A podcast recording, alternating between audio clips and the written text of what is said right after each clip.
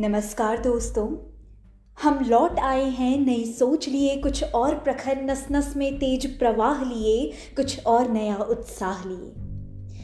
आज खिड़की में बैठे हुए हम आतंकवाद पर चर्चा कर रहे हैं, जो कि इस विश्व का सबसे बड़ा नासूर है।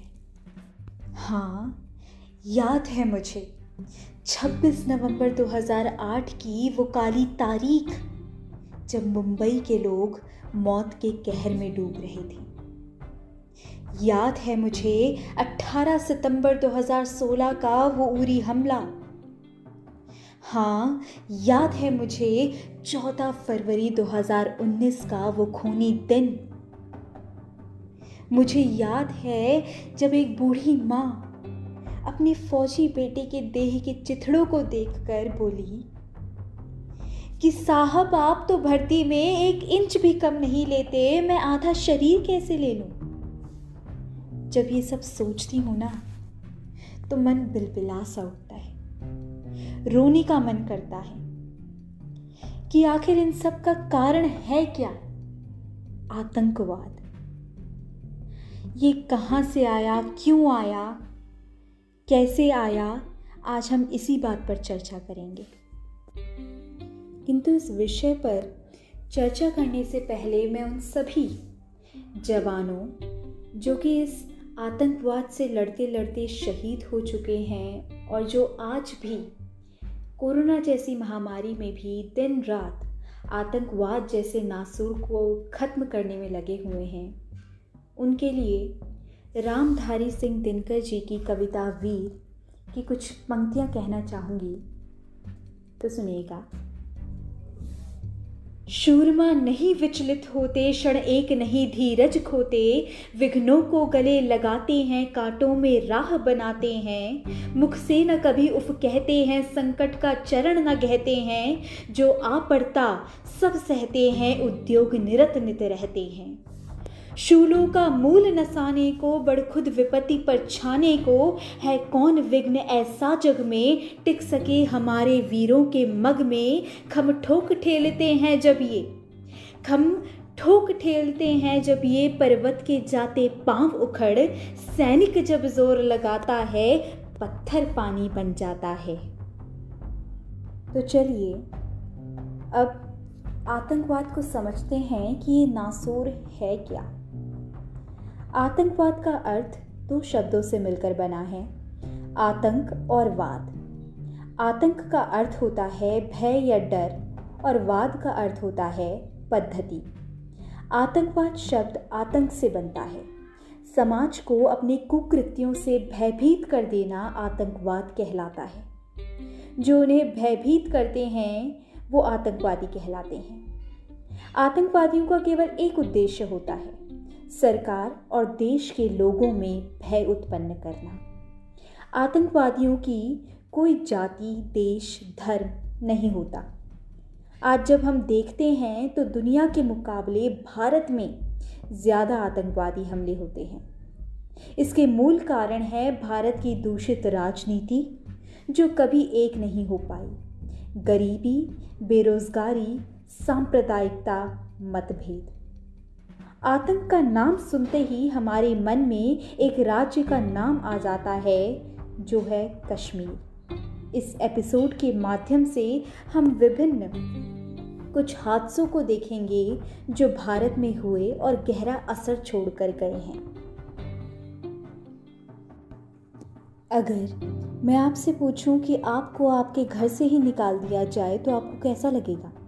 आप सोच रहे होंगे ये कैसा प्रश्न है, परंतु हमारे भारत में यह एक के साथ ही नहीं बल्कि चार लाख लोगों के साथ हुआ है, जब उनको ही उनके घर से निकाल दिया गया।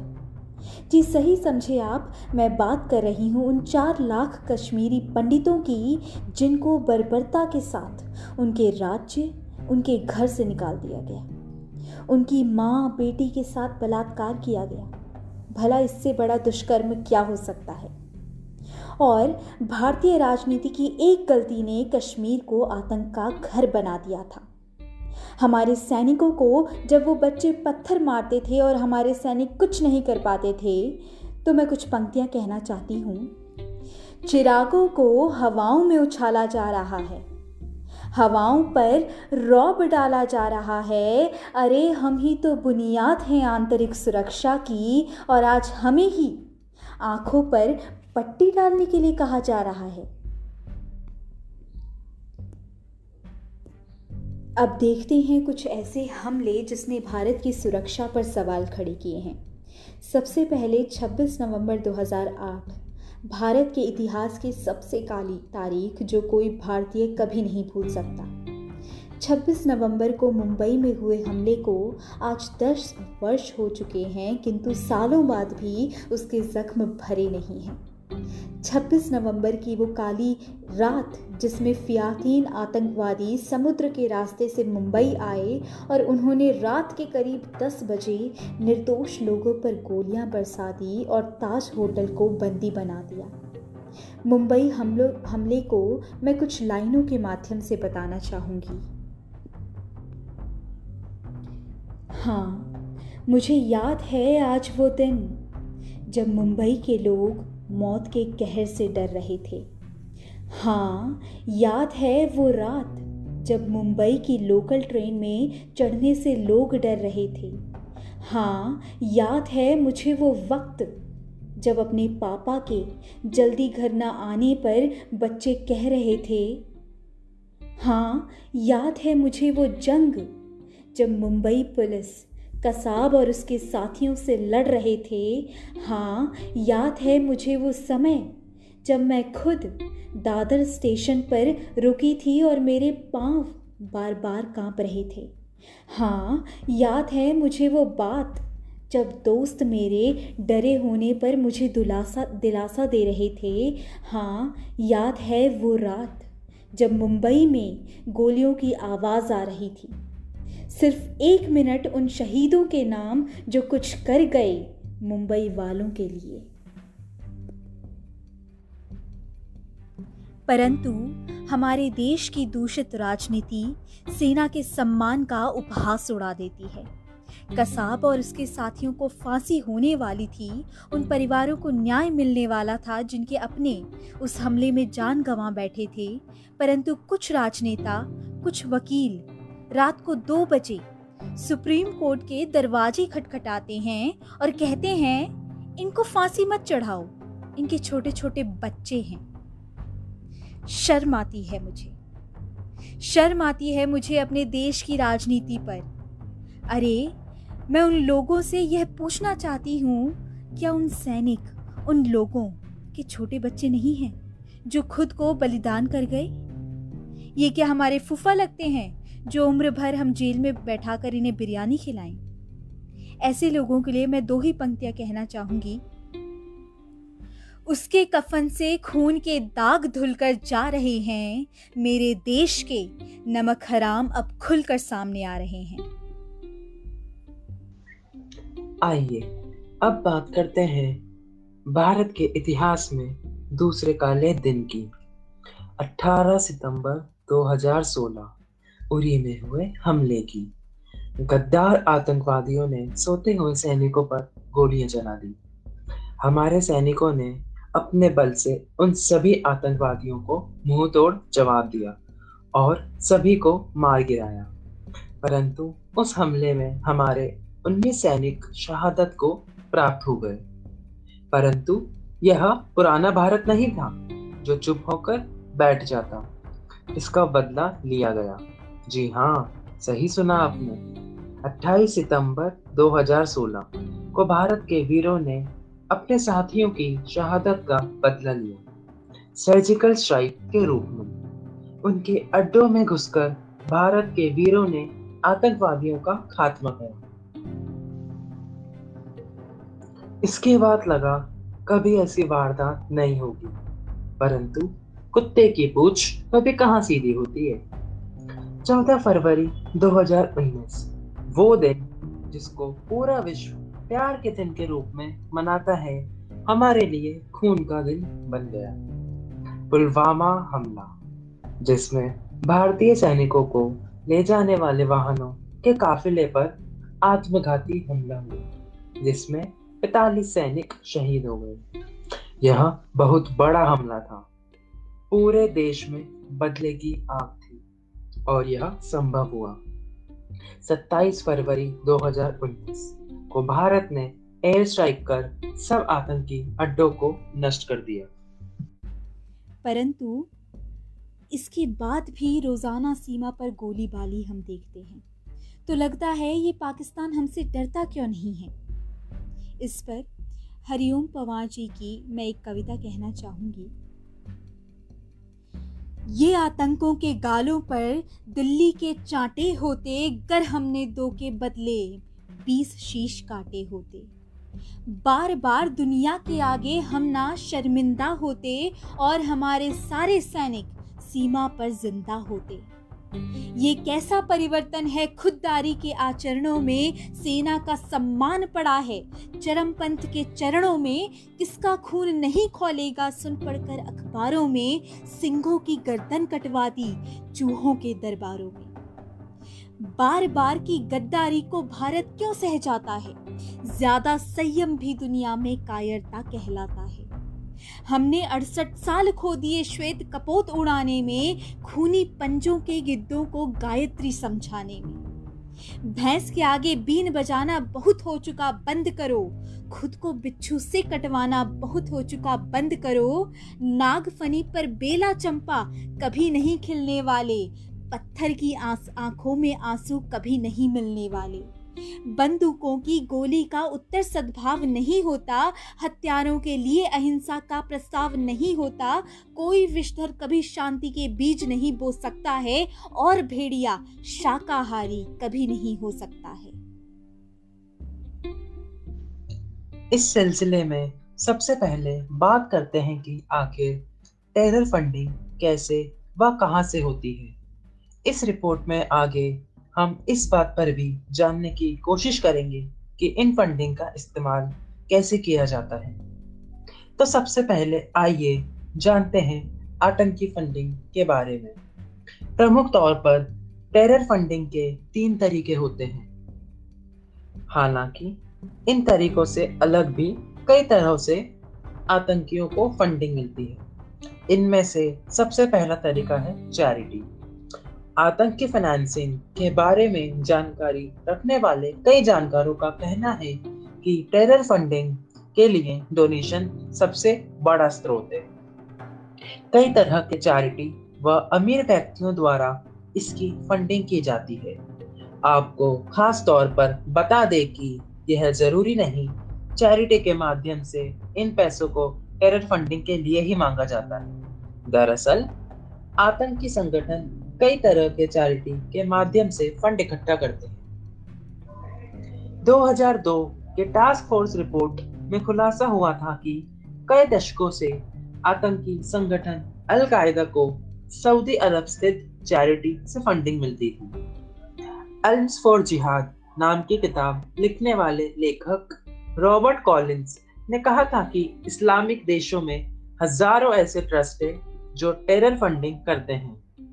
जानकारों का मानना है कि इनमें से कुछ संगठन आतंक के नाम पर ही सीधे फंडिंग लेते हैं, वहीं कई संगठन इस्लाम को बढ़ावा का झांसा देकर टेरर फंड इकट्ठा करते हैं। राष्ट्रवाद के सिद्धांतों पर अब हमको आना होगा, छोड़ अहिंसा शांतिवाद, सब यह आतंक मिटाना होगा।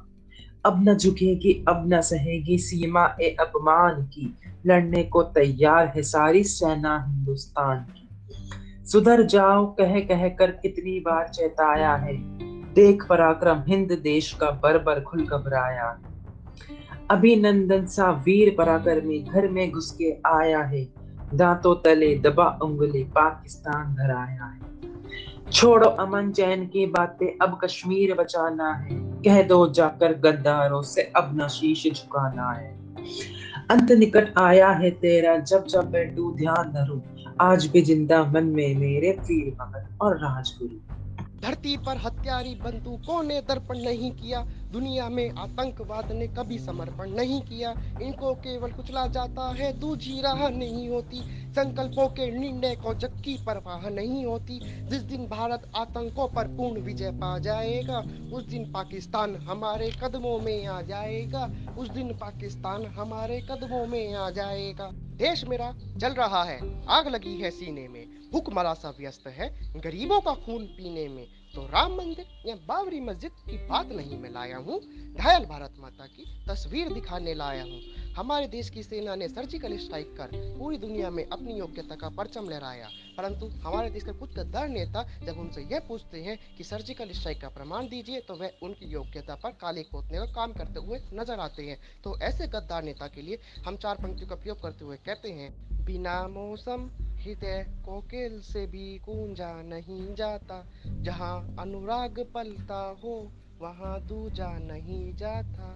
विभीषण राम जी के भक्त हैं ये जानते सब हैं, मगर जो देश तो ही हो उसे पूजा नहीं जाता। अब हम अपने पॉडकास्ट को आगे बढ़ाते हुए एक ऐसे आतंकवादी घटना की बात करते हैं जो भारतीय राजनीति पर जन्म जन्मांतर के लिए एक कलंक लगा गया। कंधार विमानापहरण आपने सुना होगा। आताओं का सबसे बड़ा दादा हमारे देश की जेल में बंद था। ये करीब अठारह साल पुरानी बात है। चौबीस दिसंबर की वो शाम शाम के पाँच बजे और कुछ आतंकवादियों ने भारतीय विमान का अपहरण कर लिया और फिरौती में मांगे कैद में पड़े छत्तीस आतंकवादियों को। उस विमान में करीब एक सौ अस्सी लोग सवार थे। आतंकवादियों को छोड़ना सबसे अंतिम उपाय था, उसके अलावा बहुत उपाय संभव थे, परंतु हम तो हर सीमा पर समझौते के आदी हैं, गाल पे चाटा खाते रहने वाले गांधीवादी हैं। हमने आतंक को छोड़ा और भारतीयों को रिहा करा लिया और उसका अंजाम हम आज तक सह रहे हैं कि कभी कहीं आतंकवादी हमले होते हैं, कभी कहीं आतंकवादी हमले होते हैं। उसके बाद हम आतंकवादी हमलों को रोकने में असफल रहे। हमने आज़ादी तो पा ली, परंतु उसके बाद हमने आज़ाद होना नहीं सीखा। एक बार मर गए पर उसके बाद मरना नहीं सीखा। कंधार विमान हमले में जो निर्णय लिया गया वो पूरी तरह से सही नहीं था, तो उसके ऊपर हम कुछ पंक्तियाँ कहना चाहेंगे। जब भारत का यान खड़ा था कंधारों की धरती पर, असमंजसता बनी हुई थी भारतीयों की मुक्ति पर। भीम छुपाकर मुंह बैठे थे बेशर्मी के दामन में, अर्जुन का गांडी पड़ा था कायरता के आंगन में। रावण अट्टहास करता था पंचवटी की राहों में, राम परे लाचार पड़े थे गठबंधन की बाहों में। उनसे कोई आशा करना दिल्ली की नादानी थी, इस चौसर में हार युधिष्ठिर की निश्चित हो जानी थी। दिल्ली के दरबार फैसले गरज चरण कर बैठे हैं, पांडव खुद ही पंचाली का चीर हरण कर बैठे हैं। जिनके दिल में दया नहीं उमड़ी रमजान महीने में, उनको फर्क नहीं पड़ता मासूमों के मरने जीने में। जब हथियारों ने हिंसा नाती त्यागे थे और फिरौती में दिल्ली से छत्तीस कैदी मांगे थे, तब दिल्ली वालों ने केवल निर्णय एक लिया होता, छत्तीस के छत्तीस को तोप के मुंह से बांध दिया होता और चुनौती दे दी होती सीधे रावलपिंडी को। तनिक खरोंचे भी आई जो भारत के बाशिंदों को, जिंदा एक नहीं छोड़ेंगे धंधी परे दरिंदों। केवल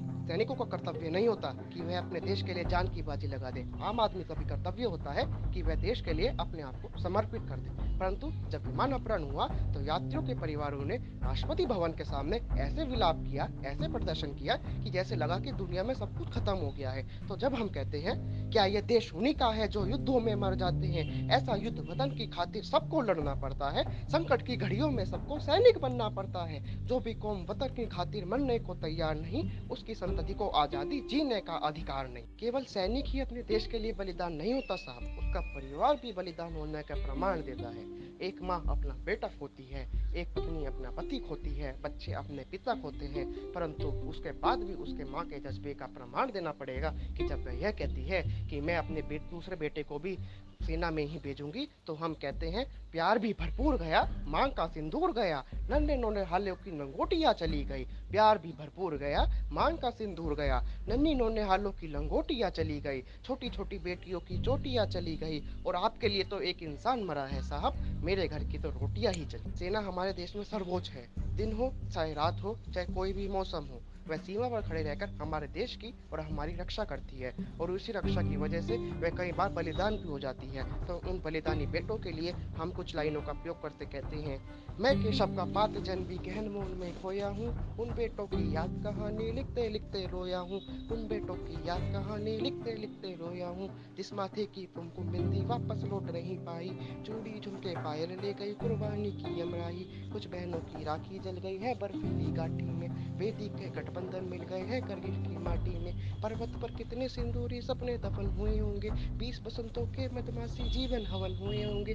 टूटी चूड़ी दुला महावन रूठा कंगन हाथों का, कोई मोल नहीं दे सकता बासंती जज्बातों का, कोई मोल नहीं दे सकता बासंती जज्बातों का। उस सैनिक के शब का दर्शन तीरथ जैसा होता है, चित्र शहीदों का मंदिर की मूर्त जैसा होता है, चित्र शहीदों का मंदिर की मूर्त जैसा होता है। मानवाधिकारों के बल में हम आतंकवाद को अपने देश से समाप्त नहीं कर सकते हैं, तो खत्म करो आतंकवादियों को, जेल में बिठाकर बिरयानी खिलाना और टांगो उनको फांसी पर, क्योंकि सीमा पर लड़ा नहीं जाता चरखों से, सोलों के आगे रामायण पढ़ी नहीं जाती सीमा पर, गोलों के आगे धरती के घोर गुहासे को एक सूरज ही हर सकता है, क्योंकि एटम बम से हमला केवल एटम बम ही कर सकता है। तो इसी के साथ हम अपनी वाणी को विराम देते हैं और आशा करते हैं कि प्रत्येक भारतीय अपनी जिम्मेदारी से आतंकवाद के खिलाफ लड़ेगा और इसे भारत से समाप्त करेगा। तब तक के लिए अपने घर में रहें, स्वस्थ रहें। जय हिंद, जय भारत।